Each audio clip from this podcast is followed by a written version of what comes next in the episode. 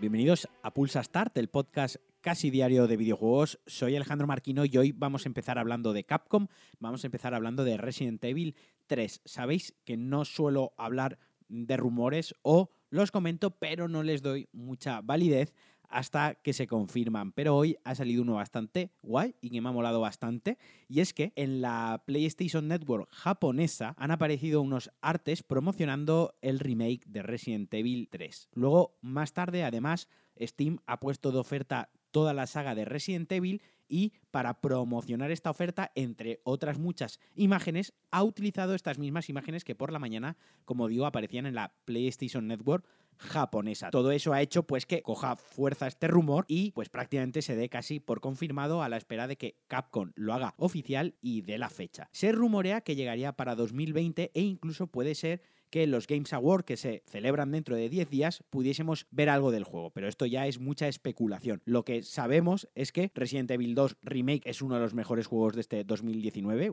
mejor valorados tanto por la crítica como por los jugadores, que vendió muy muy bien y que eso haría o eso podría haber hecho que Capcom se decidiese por hacer lo mismo con Resident Evil 3, que es una de las entregas más queridas por los fans y por los jugadores de la saga. Y además podrían haberle metido mucha caña, puesto que mucho trabajo podría haber sido reaprovechado, como os digo, de Resident Evil 2. Pues sí, animaciones, modelados de zombies, la propia tecnología, vaya, que no es lo mismo que empezarlo desde cero. Así que, pues bueno, también es bastante factible, bastante lógico o bastante creíble que para 2020 pueda estar el anterior Resident Evil 2 Remake, creo que salió a finales de febrero, o sea que podría caer sobre esa fecha. Ya os digo, mola bastante, es uno de los juegos que más cariño levanta dentro de los eh, aficionados de Resident Evil y los no tan aficionados a la saga también lo han jugado porque es uno de los juegos más emblemáticos de PlayStation 1 a los que creo que casi todos en su día jugamos.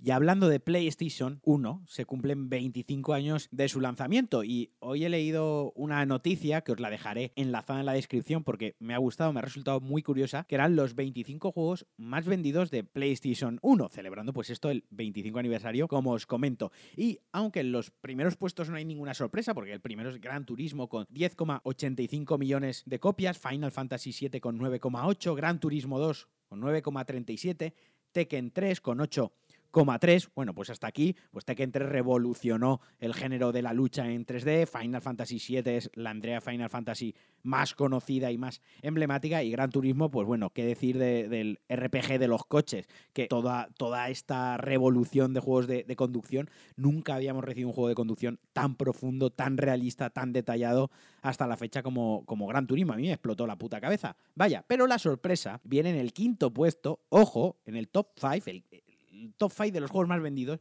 está Harry Potter y la piedra filosofal con 8 millones de copias. O sea, que un juego franquicia de cine, un juego basado en una película, se cuele en un top 10, ya no os digo ni top 5, en un top 10 de los juegos más vendidos de una consola de historia, ya es de que te explote la puta cabeza. Pero es que se coloca por delante de Tomb Raider, de Final Fantasy 8, de Crash Bandicoot, de Metal Gear Solid, de Final Fantasy 9, Resident Evil 2, incluso de Spiro, que joder, Spiro me da todo el asco, ya lo sabéis, pero, pero coño, es que es el juego de Harry Potter de la peli, no sé, me ha llamado muchísimo la atención y me ha hecho mucha gracia, como, como os comento, os dejaré bajo el link para que repaséis la lista de los 25 juegos que seguro que os va a entrar un ataque de nostalgia y seguro que os lleváis también alguna sorpresa.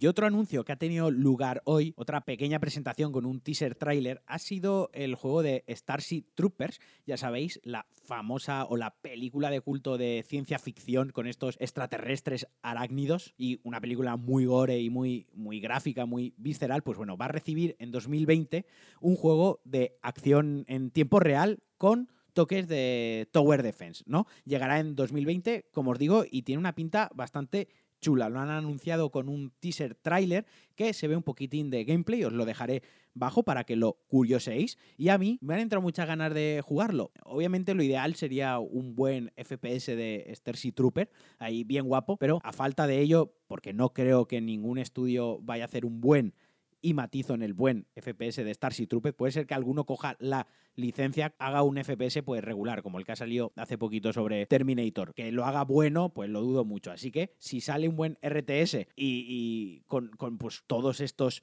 ataques alienígenas, que tienes que defender la base, crear tu propia tecnología, atacar tú y demás, pues oye, yo creo que nos podemos dar con un canto en los dientes y disfrutarlo muchísimo. Lo que se ha podido ver, lo poquito que se ha podido ver en este gameplay es sobre todo muchas unidades, muchos enemigos en pantalla, o sea, mucho, mucho movimiento, ¿no? Que esto en un RTS siempre mola. A ver qué tal les queda, lo sabremos en 2020, pero a priori a mí me ha dado muy buenas vibras y me ha molado mucho lo que he visto y le tengo bastantes ganas. Y estos días, varios de vosotros, no uno ni dos, bastantes personas, me han preguntado si No Man's Sky valía la pena porque está de oferta.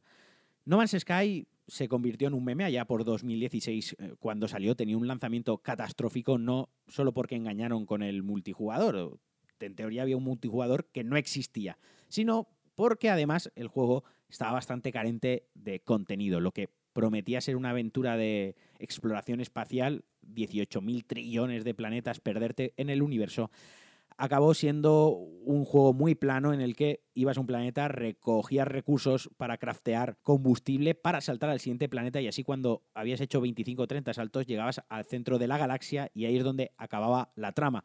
Una trama sin ningún tipo de profundidad narrativa, sin ningún plot twist, sin ningún secreto y la verdad que no motivaba mucho ni siquiera a rejugarlo. Te quedabas un poco con cara de idiota y decir, he metido aquí 50 horas crafteando bolitas y energía para, para carbono, para hacer el gilipollas. Pero tiempo después, dos años después, eh, recibió la actualización Next, donde le metieron mogollón de contenido. Estuvimos dos años sin saber nada de Hello Games, sin saber nada de Sim Murray. Muchos pensaban que, que yo qué sé, se había muerto, ¿sabes?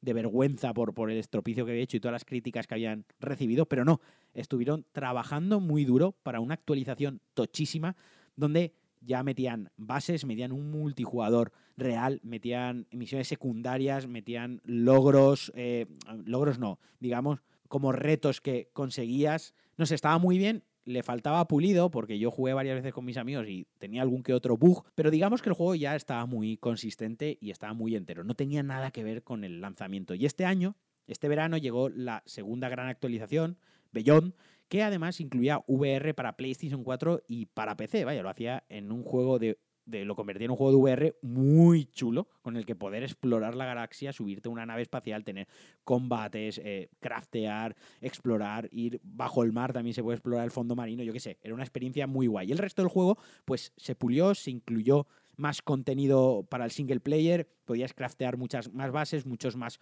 objetos, podías hacer más herramientas, más armas. A ver, tampoco me quiero poner aquí una lista de todo el contenido que ya, porque sería eterno y además sería muy aburrido. Pero que vaya, que ya dejaron el juego como debería haber sido el lanzamiento, pero es que además siguen trabajando en él. Entonces, a la pregunta, ¿me pillo No Man's Sky? ¿Merece la pena No Man's Sky? Sí merece la pena. Sobre todo si os mola la ciencia ficción, si os mola toda la exploración espacial, si por resumir, os mola todo el rollo de las navecitas. Lo vais a flipar, quiero decir, el apartado artístico es muy guay, es muy resultón, el tema de la exploración y la supervivencia en entornos eh, agresivos o hostiles o peligrosos, no solo por los animales, no solo por los androides que hay, sino también por las propias condiciones atmosféricas de un planeta. Luego los combates en, nave, el, rollo shooter espacial también está muy guay. Y luego todo el tema del crafteo. Tenéis para meterle mogollón de horas simplemente saltando de un planeta a otro sin ceñiros a la misión principal. Así que os lo recomiendo esta oferta. Si tenéis algo de curiosidad, si sentís algo de, interés por la ciencia ficción, lo tenéis que probar.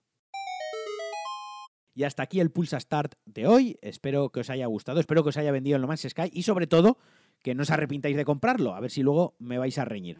Os mando un abrazo muy fuerte y nos escuchamos en el próximo Pulsa Start.